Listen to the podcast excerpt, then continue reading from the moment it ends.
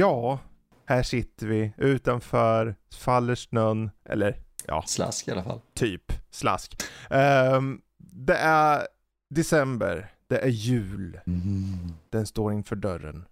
Och eh, Emil har på sig sitt finaste vita skägg och sin finaste tomteluva och jag sitter näck. Och eh, det här är matiné. Vi är tillbaka.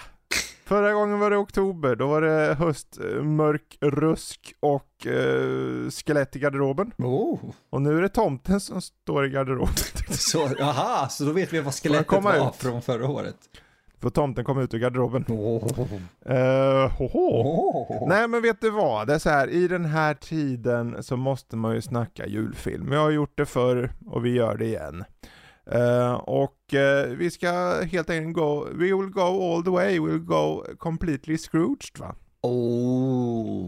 Snyggt. Ja, Det Snyggt. är ju den klassiska kultfilmen med Bill Murray som heter Scrooge, som egentligen är, alltså det är ju A Christmas Carol, en julsaga. En modern adaption av den liksom. Charles Dickens. Nej.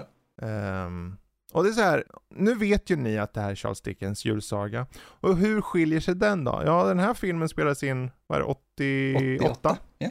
Och eh, skriker 80-tal. Det är yuppienallar, det är eh, skyskrapor, det är en eh, cynisk, självisk tv-chef i form av Bill Murray i huvudrollen, som sen hemsöks av tre andar som håller lektioner på olika sätt och vis. Allt från en cabdriver till självaste döden och eh, en fe. Ja. Eller elva fan hon är för någonting som sparkar han och slår han konstant. Ah, är Som är jättenätt i rösten och så här och sen bara smackar till han. You said smack me in the face, not kick me in the... Och sen så får han en spark till eller vad det är. Jag kommer inte ihåg. Det var bara väldigt, väldigt, väldigt roligt. Ja. Vad är din relation till Scrooge? Då? Om vi börjar på den sidan. Den är intressant, för det här var en film som jag faktiskt såg väldigt sent i livet. Jag ska säga. Ja, livet är inte över än, så det låter ju lustigt att säga det på det sättet. Men, eh, jag, jag eh, kan ha varit 25, 28 någonting kanske. Eh, Och såg den och var så här, "Vad fan har den här varit hela mitt liv? Och alltså, det, det var bara en sån där film jag inte har återkommit till igen. Och, men det är av grejerna jag älskar med typ vårat upplägg och det är att, ah, det här är en klassisk film, har vi sett den? Ja, kanske någon gång, kanske inte alls. Sen ser man den och bara inser att man hade glömt bort hur bra det här var och att man vill se det igen och igen egentligen. Och Scrooge förstår jag är en sån där film som folk ser varje jul, precis som jag ser typ uh, Ett päron till farsa firar jul eller ja, Christmas Vacation. För att det är en kul film, jag kan tänka mig man blir väldigt glad av kring just jul. Precis. Va, vad är din? Ja, jag såg den här väldigt tidigt. Och det var en sån här film som jag såg innan jag hade riktigt begreppen kring just A Christmas Carol. Alltså Mm. eh. Charles Dickens och allt det här. Mm. Så att för mig var det bara en film med Bill Murray och efter det här var ju ett par år efter eh, första Ghostbusters. Mm. Som var min första relation till honom då. Och han har ju den här lite smagg attityd i många av sina roller som jag tycker funkar så bra. Eh, det är märkligt att man som karaktärsskådespelare kan få en roll som verkar lite unlikable i sin unlikableness uppskattas. För när han, i den här filmen då, så är han ju i början, han är ju inte bara elak, han är ju så här. Han är ju nästan demoniskt elak på vissa sätt. Så här, ja, han ska, de ska göra någon eh, trailer för sin version av en julsaga. Och det är så här, det är explosions, death, destruction och grejer. Medan de andra har mer traditionella saker som ska liksom appellera till folket där ute, för det är ju tv-bolag han styr.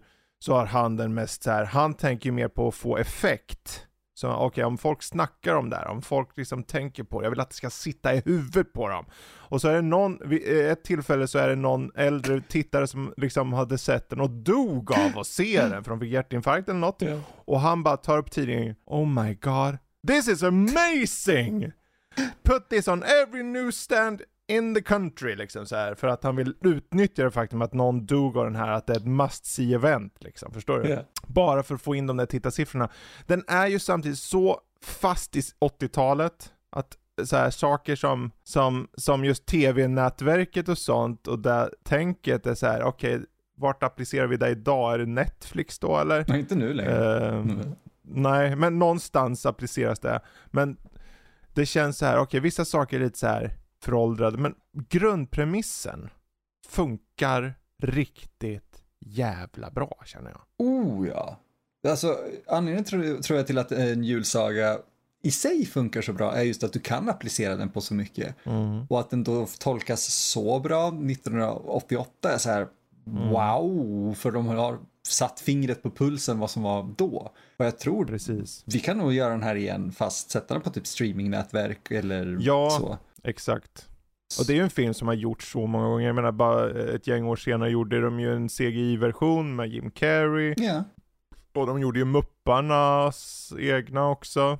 Men de, de, för att nämna för, några. Definitivt. Men det den här gör som vi har verkligen så här, som gör den unik är ju att den, mm. den typ readaption in mm. i in, den tidens nutid helt mm. enkelt. Mm, uh, och jag, jag, tror det är det, man, lite som du, den här, ah, du hade inte relationen till typ en julsaga innan du såg den här. Mm. Så du såg den här för vad det var, uh, eller ja, mm. en film. Och jag tror idag så skulle man behöva göra samma sak.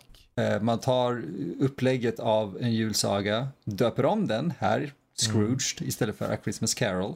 Mm. Och gör det till någonting som folk kan se idag och bara, oh, det här stämmer ju, man kan tolka in det här och det här och det är så det är.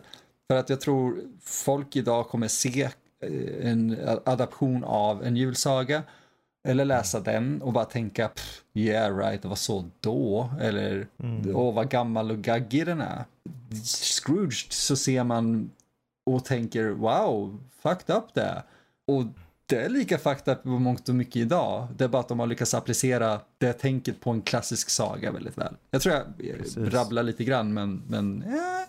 Ja, nej men det är ju så här, det, det, är en berättelse som alltid i, i, sin grund alltid kommer funka och det funkar även här. Det finns ju detaljer som jag känner kanske inte funkar lika bra uh, såklart, för han har ju ett kärleksintresse. Ja, men McGuffin uh, menar du? Ja, typ så.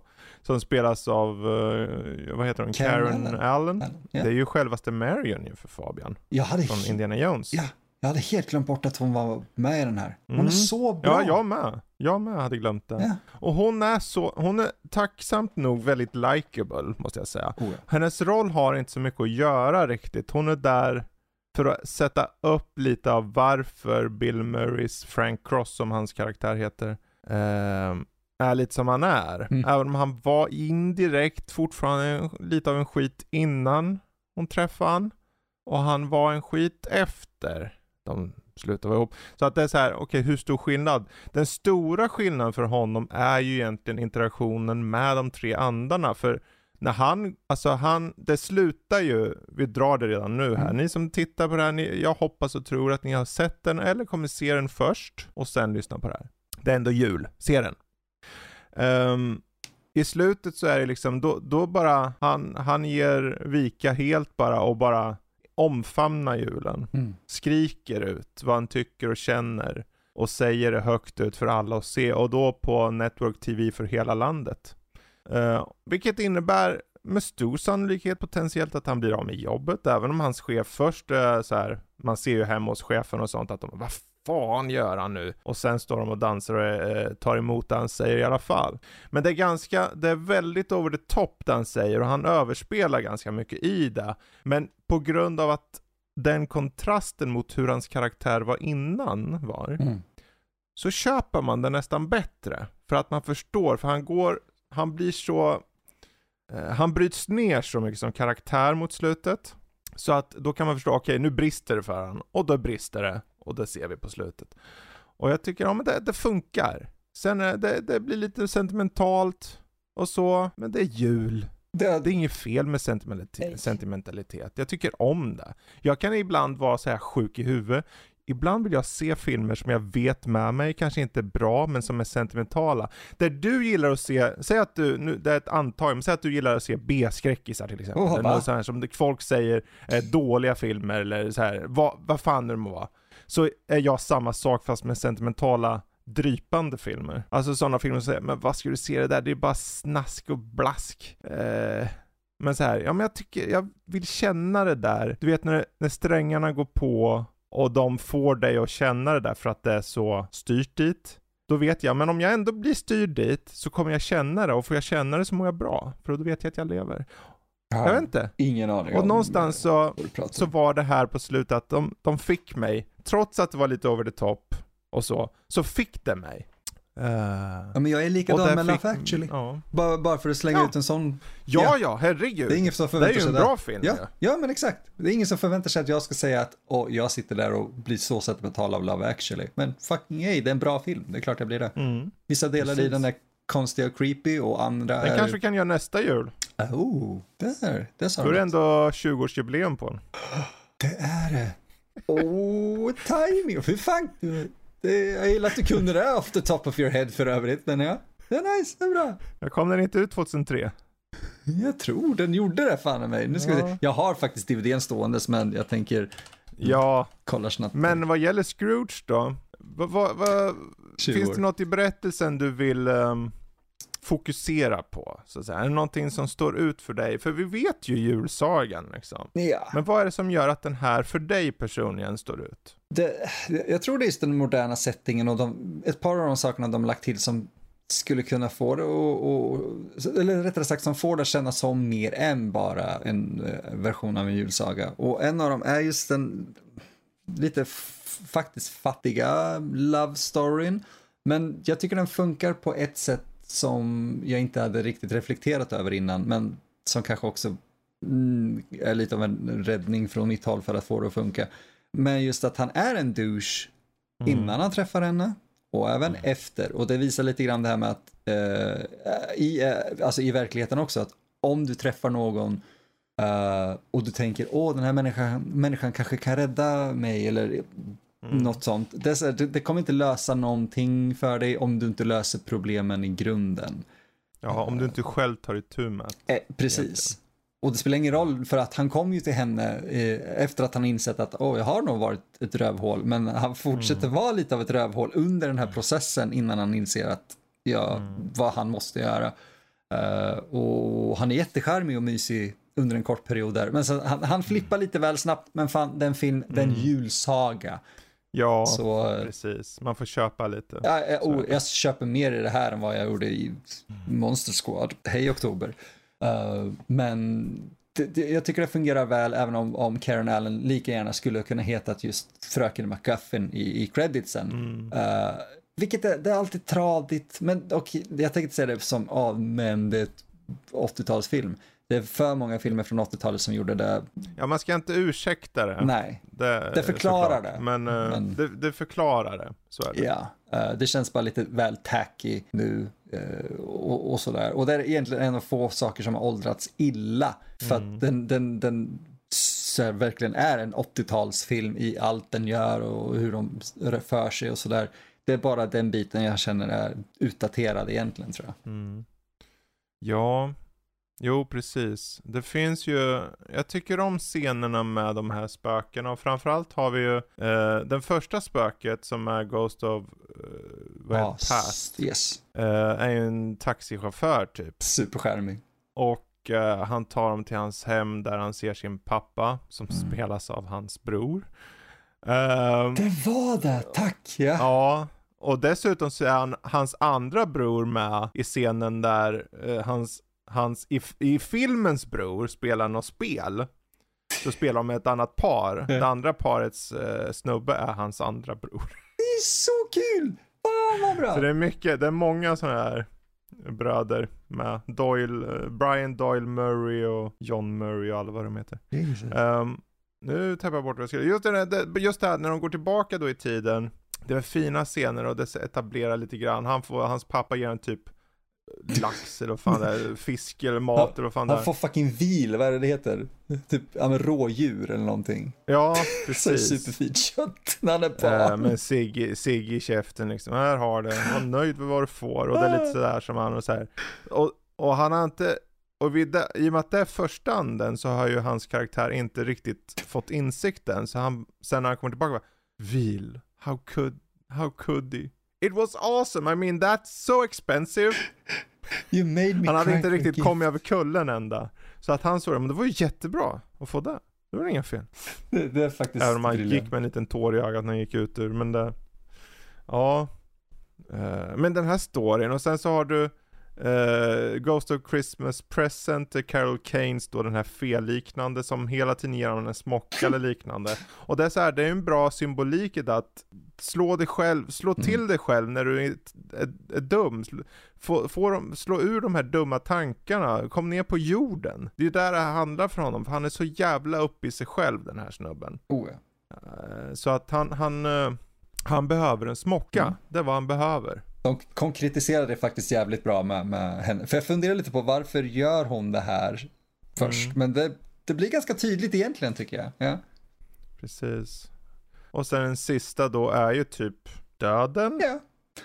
Kort och gott Eh, egentligen. han är lite osäker på den först för han, han, ska, han, är, ju- han är ju rädd vid det här läget då när nästa spöke kommer. Så när det kommer ett stort spöke i en hiss någon gång så åh är det du? Och så är det, nej det är bara någon som ska göra något i den här teater, den här showcase grejen som de ska spela in.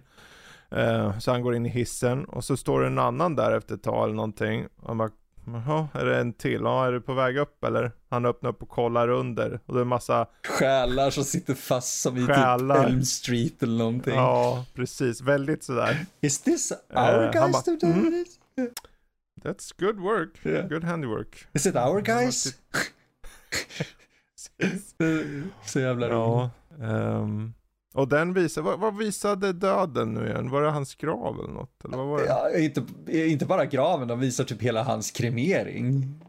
Just det, kremeringen var det ja. Just det, var, just det, var hans sy, eh, bror där eller något. Mm. Ja men exakt, alla de här som vi har sett innan kopplade till Mm. hans familj eller sådär eh, står och sörjer då vid hans kremering för Mm. att ja, han typ dog av stress och press från Precis. allt han gör. Ja. Och han finner sig själv i kistan i ett ögonblick och den börjar brinna och sen vaknar han upp och så är han, han tillbaka på kontoret.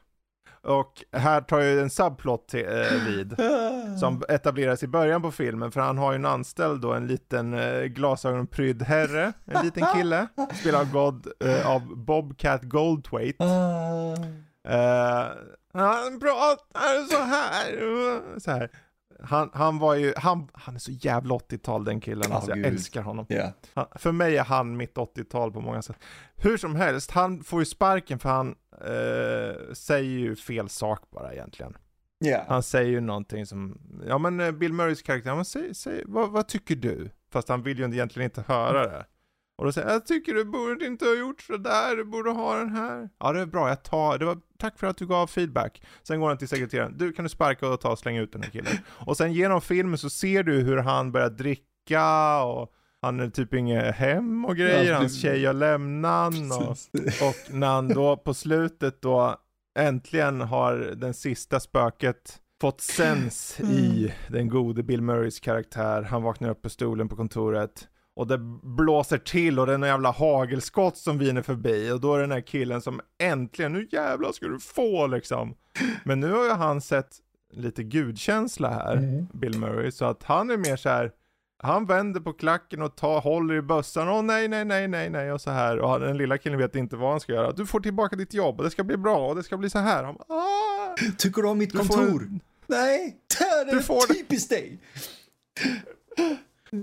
Ja, Ja, verkligen. och det är liksom, Ja. ja. Alltså överöser honom med allt. Det, det, det är en så kul grej just för att vi har sett honom behandla, vi har sett Bill Murrays karaktär behandla Bobcat så, så otroligt dåligt och det är den första som ändå får en ordentlig eh, redemption, om man ska säga. Mm. Eh, så till den grad att han till och med typ hjälper Bill Murray att, vad ska man säga, kapa hela stationen och sändningen av deras En julsaga för att skicka ut sitt Precis. eget meddelande. Ja, precis. Ah, det, det, Men det är så här, som film, så ja, alltså 80-talet drar tillbaka det lite i det att det Mm. blir det, blir, det är lite föråldrat på vissa saker. Lite, hur, dels rent tekniskt såklart, Mm. även om det har sin skärm. Ehm, men också kanske lite port- porträtteringen, lite tomhet i vissa andra karaktärer. Men överlag Mm. Så skulle jag ändå säga att jag tycker det är en film som håller för alla. Oh ja, det, det är exakt Så. det du säger. Bara porträtteringen är det enda som man kan känna så här, det här är, eller, det är utdaterat. Eh, även om det inte är så mycket sexism, så mycket som kanske, ja okej, det, det, det är en, typ, en passiv typ av sexism. Men det är också eh, väldigt mycket humor i, i hela filmen som känns väldigt mörk och sådär, men som är ett Mm. resultat av just, ja men, sparka uppåt eh, Mm. som, som faktiskt genomskiner i den här på grund av hur extremt douchey Bill Murray är. Eh, för att han inser ju mer och mer att, och vi med oss som publik, att det är inte så här man ska vara som människa överhuvudtaget. Och det är ett stand som den här filmen tar utan att du vet, peta det i ögat och säga det. Som väldigt, väldigt många filmer idag skulle göra. Eh, för att här är det väldigt mycket, det, det är väldigt mycket den här typiska Bill Murray-känslan ändå i att Oh, jag får improvisera, väldigt mycket Ghostbusters egentligen. Improvisera och göra min grej tillsammans med de här andra komikerna eller skådisarna. Och det funkar rätt okej. Eh, det är väldigt mycket elakartad humor som funkar här också. Just på grund av att den sparkar uppåt. Eh, och Det är också hans leverering. Han, om, om det är någon som kan leverera den här snarky, nästan elaka saken, men fortfarande hålla på att det känns lite mänskligt, så är det Bill Murray. Oh ja. Han, det är typ hans bread and butter. Om vi tittar på Ghostbusters så är det det han gör hela tiden. Han Mm. tror inte på vare sig deras business deal eller spöken eh, först och främst. Och, och hela den här typ när, när Dan Aykroyd så här typ, "Va, vad har belånat mitt hus tre gånger om? Och Murray säger nej, nej, nej, nej, nej, det löser sig, det löser sig. Och det är så här, han bryr sig Lite inte. conman där nästan. Det- Exakt, och det är typ det han är här med. Fast Ja. han kommer folk neråt, jag ska säga, för Mm. att gagnas själv av det. Eh, det är fan en perfekt jämförelse där. Snyggt, bra jobbat. Um, Ja. Nej men det, jag tror, för, överlag sådär, att se på en julfilm så är det så här, ibland vill man se de här traditionella filmerna, du vet sådana här som eh, 1800-tals eh, setting och sånt. Mm. Och då tror jag just att den här filmen kommer ligga i god jord. mm, För att du får någonting fräscht. Du får eh, Bill Murray som kör sin grej. Sen är det så här, ja, ja, det är ungefär som allting. Allting är subjektivt. Den här kanske ni, det finns någon som skulle inte tycka om den, någon tycker om den jättemycket. Vissa scener, är- den är inte perfekt, vissa scener är mindre bra än andra. En, några, en scen till exempel som jag tycker jätte, jättemycket om, är ju när, när det börjar komma spök, innan det börjar komma spöken. Eh, jag tror det där. Du, när han, jag tänker på restaurangscenen. yes, yes. Ehm, han börjar se i syne saker. Det är liksom någon servitör som börjar brinna. Och han bara och pekar. Och, och, men det är ingen annan som ser det. Det är bara han som ser det. Mm. Eh, så, och de bara, vad är det som händer med den här? Eh, och då har vi en side story med liksom någon, någon eh, snubbe som bossen vill ta in som är någon tjenis med han och hans roll och grejer. Så här, spelad jätteslemmigt, fantastiskt av uh, John, vad heter han, Glover någonting? John Glover eller vad han heter. Ja. Ehm, men, men den scenen tycker jag är så rolig och så, det är nog en av de bästa scenerna i, i filmen bara för att den är så baserad på hans skådespeleri i stunden, hans mimik och, och så. Och sen då att han på väg ut, för han, ja, jag kan inte, jag, jag, jag klarar inte av det, alltså han går ur rummet och det här, och så snubblar han i dörren eller vad det är. Eh, och, och så ställer sig upp och går ut liksom. Det här är ju framför hans högsta boss, för han är så här jätte så här mycket, eh, inte lismande, men nästan lismande mot bossen hela tiden sådär. Han försöker ju ligga bossen till, eh, till god. Genom hela sin karriär, fr- Ja, från precis. att han var en... Så nu att han tappar fattningen framför bossen, det går ju inte, så han, han bara försöker gå. Och att han snubblar där på vägen ut, det var ju en olycka. Jag, jag tänkte att det måste vara. Jag, Ja. ja. De, hade, för, de tappar ju vatten där i scenen innan servitören, så det ligger vatten på golvet kvar i scenen. Det hade de inte räknat med, så han slinter ju på det och ramlar ner. Men de valde att ha kvar den shotten bara för att den var så bra, för han ställer sig upp och korrigerar sig själv och går vidare ut genom dörren liksom. Det är väldigt Murray. Mm. Just den, ta med det i scenen. Fortsätt scenen bara, ja, kör Exakt. bara. Ja, men han är, Ja. han är ju skicklig improvisatör. Har Ja. alltid varit. Och det, det är ju intressant också för att den här rollen är den första rollen han gjorde sedan 1984s Ghostbusters. Han hade fyra år hiatus när han bodde i Paris. Ja, det är klart. Och funderade ens på om man skulle fortsätta med skådespeleri vid det här laget. Det var en stor tydlig sak att han sa det, jag, jag vet inte om jag ska fortsätta, men jag, jag gör den här filmen, Scrooged. Jag, jag kan tänka mig att mycket kom ifrån, uh, allting blir, blev så stort efter Ghostbusters särskilt. Mm. Eh, för han, han har alltid varit den här lite mindre sketchiga, alltså typ, inte sketchy som är mystisk eller så, utan han gillar kort enkel humor, SNL och allt det där. Eh, eh, jag kan tänka mig att han där någonstans kände att nej, men jag, jag behöver personligen en paus Mm. och även se om det här är en karriär jag vill fortsätta med. Precis. Och mycket tror jag att han gjorde Scrooge känns lite som en, en, ja, det här kan bli en hot take, fast det är inte egentligen. Just det här med att, att eh, en julsaga handlar väldigt mycket om egentligen en kapitalist som väljer att inte bli eh, det som han ser att han är på väg att bli. Och jag, jag älskar det berättandet särskilt i, i Scrooge för att det inte, det är inte så jag petar dig i ögat och säger att ah, det här är så uppenbart och det, det finns inte någon form av eh, publiken får ledas eller, eh, eller komma fram till poängen själva. Scrooge har lite mer av det och jag tror eh, att hade man tolkat den idag så hade det blivit, vet, att folk hade börjat skrika om av woke-kultur. Men det är lite det här, om man har sett Scrooge eller sett julsaga så har man sett en antikapitalistisk berättelse berättad på ett väldigt, väldigt snyggt Precis. sätt. Precis. Och jag tror just att på grund av hur Murray var och fortfarande är i mångt och mycket så kanske det var den här, ja men jag vill inte vara en del av Ghostbusters-maskinen lite grann eller Mm. vara med och göra de här stora sakerna. Men så kommer någon och säger, vill du göra den här filmen som handlar lite tvärtom? Mm. Bam! Då blir det intressant igen. Precis. Ja, jag tror, för han gjorde, han gjorde någon liten roll i Little Shop of Horrors.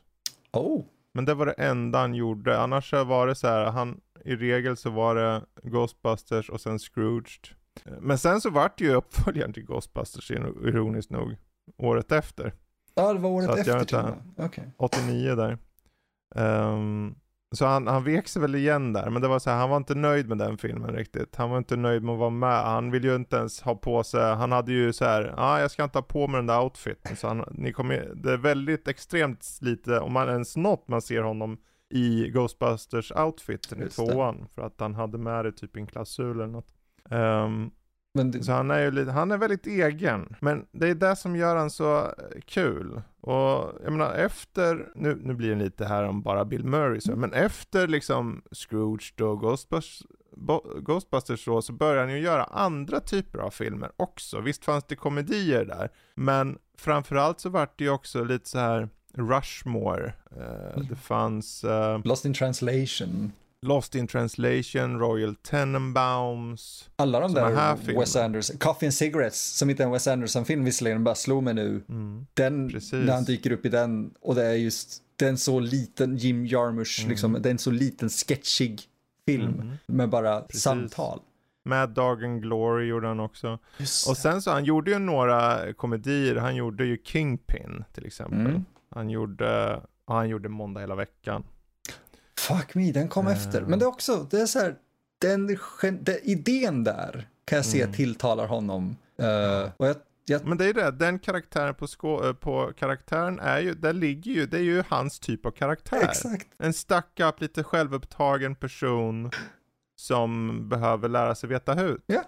Det är lite vad som, det är ju, i början av hans karriär gjorde han ju andra typer av roller, typ Caddyshack, där var han ju mer en goofball bara. Precis. Så. De satt och, den kändaste serien, förlåt det här är en tangent. Nej, fortsätt. Jag kommer ihåg, jag såg den serien så många gånger, jag skrattade jämt. Den är inte bra egentligen, men det är en swimmingpool i Caddyshack. Mm. Och någon på, det flyter runt vad som ser ut som en bajskorv. Folk ser den här bajskorven komma emot sig. Åh nej, och då har de satt på Hajen-musiken. Du, du, du, du, du, du, du, du, du, du. Och den närmar sig och alla bara flyr. sig. Nej, nej, nej, nej. Så kommer Bill Murrays karaktär och plockar upp den och äter den. Det visar sig vara en Mars bar. En chokladbit alltså. Ah, men Ja, det är ju sketchhumor. Det är det. Det är Ja, briljant. precis. Det är skitbra. Det är superfånigt, men det, det, så var det i början. Men sen så blev det att mestadels av de här kar- jag, kanske att Ghostbusters någonstans etablerar lite vilken typ av roll han gillar. För han, han spoofar ju på sig själv också till exempel i Zombieland. Han är sig själv som dör typ. Just det. Ehm, men att det alltid är den här självupptagna eh, besserwisser eller arslet som får lära sig att veta hut lite grann. Jag tror han gillar, där- ja, Jag tror han gillar det ja. faktiskt. Ehm, men eh, tillbaka till filmen. Uh, vill du ha en fun fact? Jag vet inte om du kanske redan vet det här. Ehm, jag kan väldigt lite om den, men- så kör. Ja, för det är så här att Richard Donner som gjorde den här filmen då, ehm, han hörde ju med eh, filmbolaget om de fick ha eh, julen fri, för de skulle spela in på eh, 24, 24 december skulle de börja spela in och spela in framledes Ja. det året. Eh, men de, han fick nej, fick han. Så vad han gjorde var att han officiellt sett sparkade alla och anställde dem igen den 26. Åh, jag älskar det. Så det tillät då att all, det var all cast and crew, all cast and crew, alla fick sparken 24 och alla rehiredes 26. Oh, oh. Så alla kunde fira jul med sina familjer. Helvete vad bra. För filmbolaget hade sagt nej.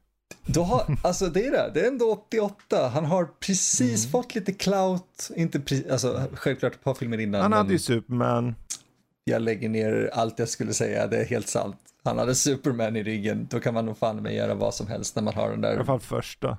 Ja, Vila i frid Richard Donner. Ja, det, ja, Det var ju bara i fjol han gick bort, förra sommaren. det var så nyligen. Ja.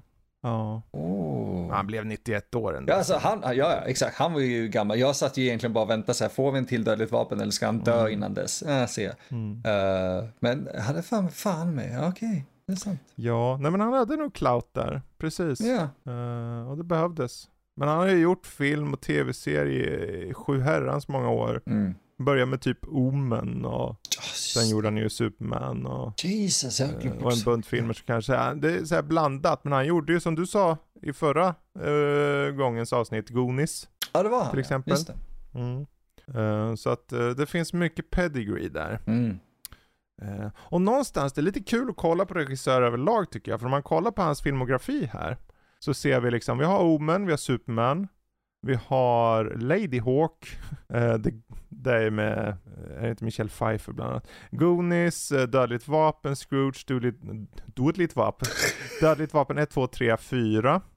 Eh, vi har Maverick. Kommer du ihåg den? Oj. Mel Gibson, Maverick, den här eh, slags remaken på tv-serien som gjordes. Jesus. Han har helt glömt bort att det var en grej, men nu när du säger det, ja. Precis. Eh, och sen så gjorde han något som heter Conspiracy Theory som också var med Mel Gibson. Och jag tror det var Mel Gibson och Julia Roberts. Ja det var det. Oh, fan. Det var en film, den var okej har jag för mig, men det var en sån som kom och gick. Och sen gjorde han Dödligt Vapen 4, och sen gjorde han något som heter Timeline. Och det var här det började gå ut för för han. För Timeline vart ganska så här ökänd för den hade Butterfly Effect-grejer. Och tidsresegrejer som, Oh. och som film så funkar den bara inte. Mm. Eh, Jag tror till och med det var här Michael Crichton novell eller någonting som han hade gjort på. Den vart en flopp och sen avslutade det sista han gjorde var en film som heter 16 Blocks med eh, Willis. Bruce Just det. Willis. Ja, precis. Han ska föra någon eh, skurk till, eh, ja, till fängelse som är bara 16 kvarter bort eller vad det är. Mm. Och det var den sista han gjorde och det var 2006. Oh. Så när han gick bort i fjol då så hade han ändå fått, uh, varit ur limelight då i, ja vad blir det? Oj. 15-14 år? Något sånt, någonting? ja. Jag vet inte. Nej men alltså, över ett 10 decennium. år, Ja, precis. Ja.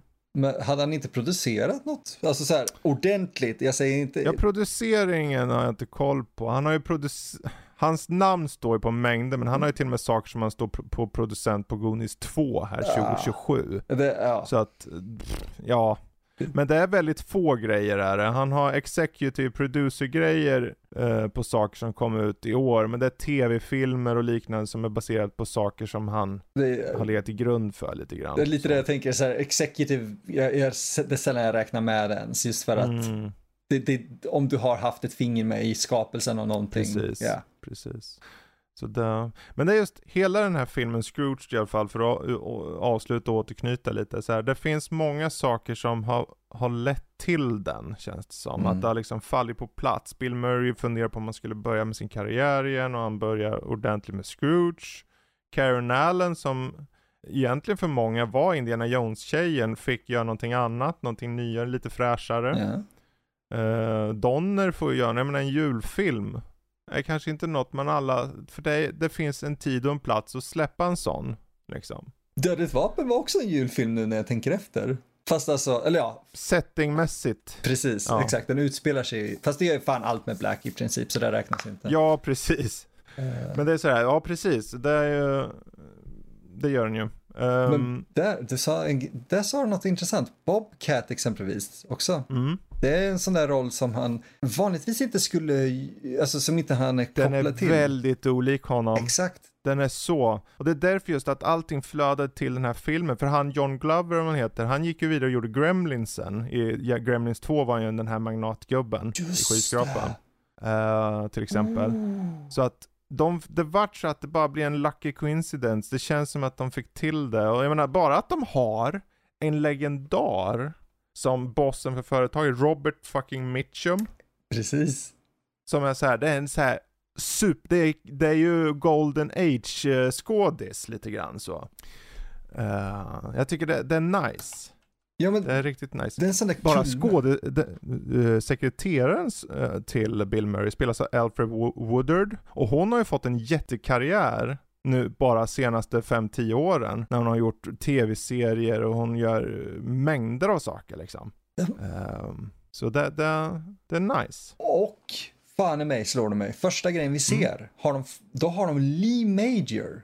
Ja, just det.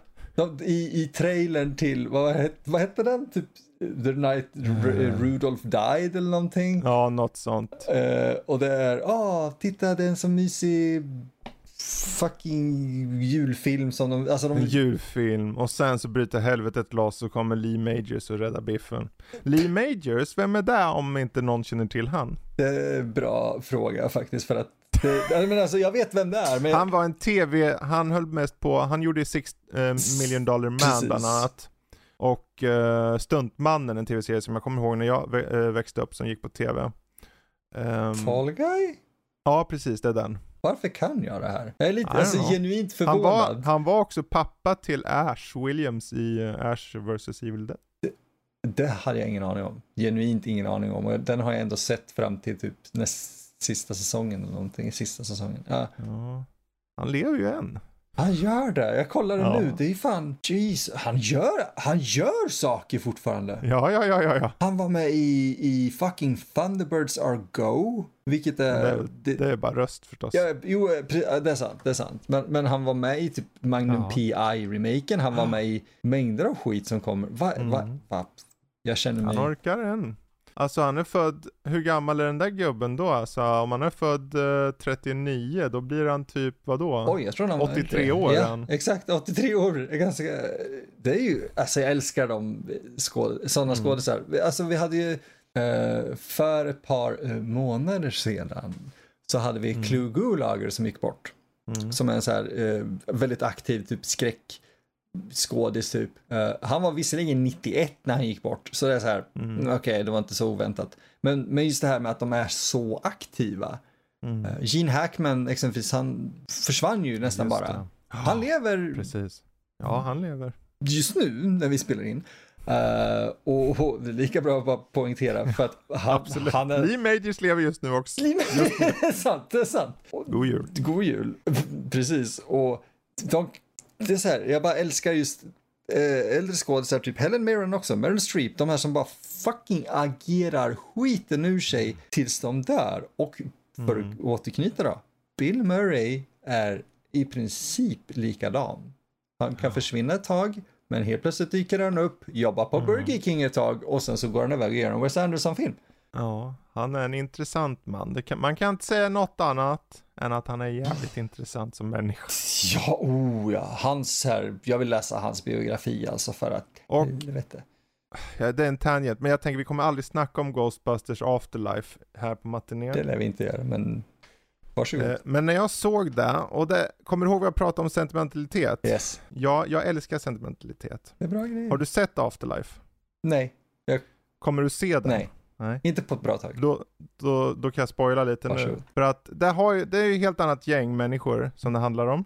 Eh, det är ungdomar och det visar sig av en flicka där, de, hon är barnbarn till Egon. Och Just det. Egon med i början typ. Eh, och det är någonting som står lurt till i den lilla staden, men han är den som fixar så att vad det är för något ont inte kommer ut. Mm.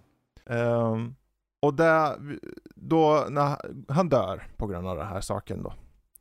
Och eh, familjen får ärva huset, de lever snålt och jävligt, de måste åka dit. Det är en lång historia nu för att nå fram till den här sentimentaliteten, men jag kommer dit. Eh, och eh, det är typ så här, en broder och en lilla syster och eh, mamman då. Hon har ingen bra relation med pappan, alltså Egon. De, han försvann tidigt, han var inte med i bilden helt enkelt. Och de fick ärva det här jävla skithuset mitt ute på vischan liksom. Eh, men det visar sig att det finns skäl till det här då. Och eh, ute i ladugården gömmer sig en gammal bil, de fixar upp den, den låter eh, intressant och ser vit och fin ut. Eh, och sakta men säkert börjar saker hända i byn, eller i stan, samhället eller vad man säger. Och eh, det är upp till ungarna som får rädda biffen då. Men det är en tuff grej såklart, det är inte alla som kan klara att hålla upp pro- protonmekanismer på ryggen och skjuta de här jävla elgrejerna. Eh, men de fixar biffen, jag hoppar rakt i slutet nu. De fixar biffen och har, har Call Badisen. Som för övrigt är, de lägger upp att Gozer är tillbaka för det har gått ett visst antal år. Och Gozer spelar då eh, Olivia Wilde den här gången. Riktigt bra. Mm. Ser nice ut också. Ehm, de fixar biffen, men det är så svårt. För de försöker gilla en fälla för att ta Gozer. Och det går inte. Och hon, den lilla flickan är den som bär, den yngsta tjejen är den som bär den här proton-reaktorn och skjuter och försöker få ner Gozer. Och en hand kommer från sidan och håller tillsammans. Och det är Egon. Mm. Och de har CGI-at så värdigt det går. Eh, han säger aldrig något. Men han är med där och ren slump så råkar det finnas tre andra individer som har precis kommit dit. Det är lite coincidence-grej här också. Men det är Ghostbusters original. Bill Murray, Ernie Hudson och Dan Aykroyd på plats tillsammans. De t- sn- eh, tittar över. uh, Egon, han tittar, vinkar. Och det är bara en fin scen. Sentimentalitet. Jag behöver nog Det, se... jag skulle inte eh, säga, jag skulle inte säga att det är den bäst skrivna Ghostbustersen. Men när de lyckas få tillbaka Bill Murray, de har några ord, några få utvalda ord sinsemellan Ghostbusterserna där. Och mot Egon, vi saknar dig, typ något sånt där. Det slår för mig. Och det är bara för, när det handlar om sådana här, det är som om man tittar på Scrooge igen nu. Om man tittar på en film och den vid ett tillfälle har fått den där gnistan. Mm. Att det har resonerat ungefär som det har resonerat med Monster Squad förra gången. Eller Terminator, det ligger kvar där. Om någonting knyts an igen så väcks det där igen och du känner det igen. Och så var det med Afterlife och så var det med Scrooged. Mm. Så när det blir lite over the top på slutet på Scrooged så väckte det hos mig också. Och det är så här, ja men det är fånigt, men det funkar. Men, Så där var min långa rant lite så här tillbaka från ja, Ghostbusters Afterlife. För att den vill gå tillbaka lite och ta in Egon igen i, i berättelsen. Men inte pusha han på oss som publik. Han säger aldrig något, han kramar sin dotter, dotter, sin dotter försvinner. För det vore ju inte konstigt i en värld där det finns spöken att de snälla spökena också visar sig ibland, eller hur? Abs- absolut. Så Jag har, så här Ja. bara, jag har 15 000 problem när sådana saker händer e- efter någons död. Men ja. det, absolut. unfinished business och det förstår man lite grann varför han har med tanke på att det, han är den enda som vet om en stor sak som gömmer sig ute som är gjort av samma eh, firma som gjorde ett visst hus i New York. Oh. Eh, någon jävelstyrka av något slag. Jag vet inte. Jag kommer inte ihåg vad han hette. Men det där är en helt annan sak och vi kommer aldrig beröra det igen. Så att jag tänkte bara slänga in det för att riva av det. Bara för just det här med hur sentimentalitet kan påverka. Men att så länge man känner något, och det är samma sak i Scrooge. Känner du något du ser den, det är bra. Mm. Känn. Det Definitivt. spelar ingen roll om filmen är perfekt eller inte, så länge du känner något liksom. Nej, man ska inte, jag. jag håller helt med dig. Alltså, 100% håller jag med dig. Om man känner någonting så känner man någonting. Och det är där man, man ska låta sig göra det. Eh, Jag, Precis. jag, jag tror, jag, jag hade nog behövt ha en, en bättre relation exempelvis till Ghostbusters än vad jag har. För Ja, eh, för att jag ska känna det. Jag tycker ändå Mm. om att folk kan känna jag, jag brukar säga det, även om jag cringear till av sådana grejer ibland så tycker jag att det är nice när någon känner någonting. För det är ändå det Precis. det tillför. Precis. Uh, så gör man det, det här, till det här, fan, då, då har ju filmen lyckats ändå. Ja, exakt. faktiskt. Men eh, med det sagt så ska vi låta julen omfamna er där ute. Låt er mysa ner i soffan. Ta lite glögg. Vänta in jultomten. Ha gang... Nej. eh, Jag visste det! Jag visste att du inte skulle kunna hålla det. ja. Nej men det, det är fina tider här nu jul. Så jag säger bara fortsätt och mys och eh, så hörs vi snart igen. Vi vet inte vad det blir då. Nej. Det blir vad det blir. Men, Eh, så fortsätt prenumerera på flödet bara så märker ni. Men det kommer någon gång i februari antar jag. ja, ja, ja. Och eh, alltså jag ser fram emot det så då, må, pff, då måste ni andra se fram emot det också. Kom igen, eller hur? Precis, precis. Bra, Ja. men då tackar vi Emil. Jag tackar för mig. Så från oss i Matiné, god jul. Där, ja. Fan vad underbart. Jag blir så lycklig. Ha det så fint, gott folk. Hej då.